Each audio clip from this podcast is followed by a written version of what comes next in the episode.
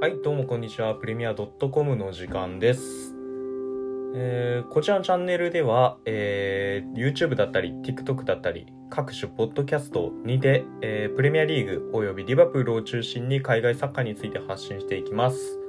今回の放送では、えーチャンピオンズリーグ第4節、リバプール対アトレティコの試合が行われましたので、それについて話していきたいなと思います。えまず結果から言いますと2対0でリバプールホームリバプールの勝利に終わりました。まあ内容を見てもリバプール完勝と言っていい内容だったと思います。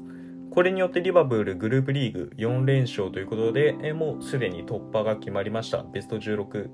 決まってます。えー残り2節ありますがそれによってリバプールはターンオーバーできるような状況になりました。これはだいぶえーいいことだと思いますね。えープレミアリーグの方に重点的にメンバー入れれるので、残りターンオーバー使えるのはとてもいい。リバプールにとってはいいことだと思います。で、試合内容からいきますと、まあ、前半の、えー20分ぐらいまでに、えーリバプールが2点取って、その後、アトレティコ、フェリペが退場して、まあ、2対0の、えー勝ってる状況の中、アトレティコ数的不利になったので、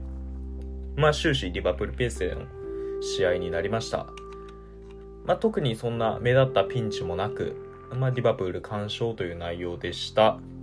で、この試合で良かったリバプールの選手を順番に上げていきますね。まず、左サイドバック、ツミカスですね。えツミカスが入った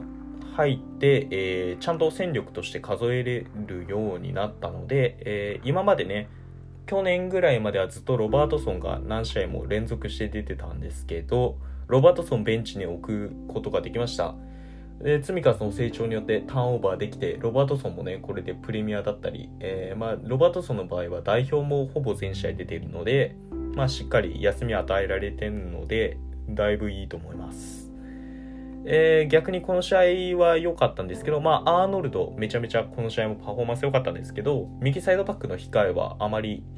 えー、ツミカスのような存在いないですね。まあ、使えるとしたら、まあ、ジョー・ゴメス、まあ、ネコ・ウィリアムズはちょっと、リバプールのレベル的にはちょっと低いので、えージョー・ゴメスになると思うんですけど、ジョー・ゴメスは、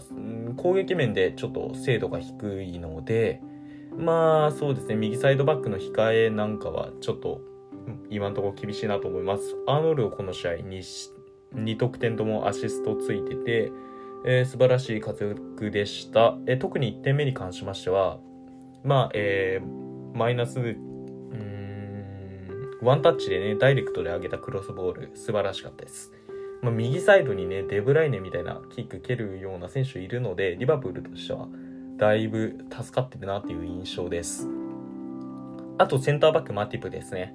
まあ、この試合は、えーセンターバックがファンダイクとマティプのセットだったんですけど、まあ、リーグ戦なんかで言うと、ファンダイク、コナテだ、コナテで、えーこれは僕自身の見解としては、コナテよりマティフの方が、まあ、センターバックの現状のレベルとしてはね、えー優れているんじゃないかなと思います。まあもちろんコナテが若いので期待しているというような部分もあるかもしれませんが、えーマティプ、えー全体的に総合値めちゃめちゃ高い、えーセンターバックだと思っています。ディフェンス面だったり、えー例えば1対1の対応だとか、クロス対応だとか、えーラインの駆け引きだったり、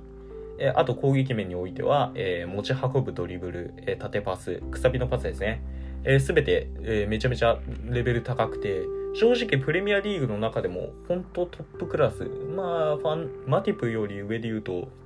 ファンダイク、ルベン・ディアスぐらいかな、みたいな感じで僕は考えてるんですけど、まあ、もっともっと評価されていい選手だと思って、まあ、この試合でもめちゃめちゃ、えーパフォーマンス良かったです。で、えーあと、チェンバレンですね。チェンバレン、この試合、えーすごいパフォーマンス良かったです。チェンバレンは、え加入してから今まで、まあ、まあ、いい試合もあるんですけど、まあ、試合ごとに結構、え良かったり悪かったりが続いてて、なかなか評価難しかったんですけど、この試合は、まあ、ボール持つ位置、えープレッシング、まあ、プレッシャーかけるのもすごい速くて、えーボール持ったら、えーまあ、一人二人かわしていったりと、持ち味がすごい発揮できてて、今今季のチェンバレンの中では最高の出来だったんじゃないかなと思います、えただ気になるところが、え後半結構、え足を押さえて左膝あたりかな膝あたりを押さえて倒れたりまあ結果的にプレー続行してたんですけど、まあ、そのような怪我の心配ねチェンバレン、えー、結構怪我が続いているのでそのような怪我が大丈夫なのかなっていうところだと思います。えあと、怪我人で言いますと、フィルミーノが途中出場で出たんですけど、途中出場、途中交代、まあ、えー、ハムストリングの怪我だと言われています。まあ、おそらくすぐ復帰は厳しいと思うので、まあ、早くて2週間、3週間ぐらいかなと思います。まあ、フィルミーの怪我ということで、当分は、えー、マネ、サラ、ジョタの3トップに、えー、サブで、えー、南のオリキが使われるような状況だと思います。まあ、リバプル、えー、全体的に今回の試合良かったですし、これによってグループリーグ突破決まったということで、まずはおめ、おめでたいことですね。えー、残り2節ターンオーバーしながら、えー、プレミアリーグを重点的に試合できると思います。えプレミアリーグで言いますと、次節が、えウェストハムということで、ウェストハム、えー、昨シーズンからすごいチーム強くなってて、難敵であるとは思うんですが、えー、チェルシーに追いつくためには、まあ、落とせない試合となりますので、そちらの方も楽しみにしていきたいと思います。ということで、今回は、えー、チャンピオンリーググループリーグ第4節、えー、リバプール対アトレティコの試合の方を話しました。えー、このチャンネルではプレミアリーグだったり、えー、リバプールについて話していきますので、海外サッカーに興味ある人は、えー、チャンネル登録してもらえると嬉しいです。ということで、ありがとうございました。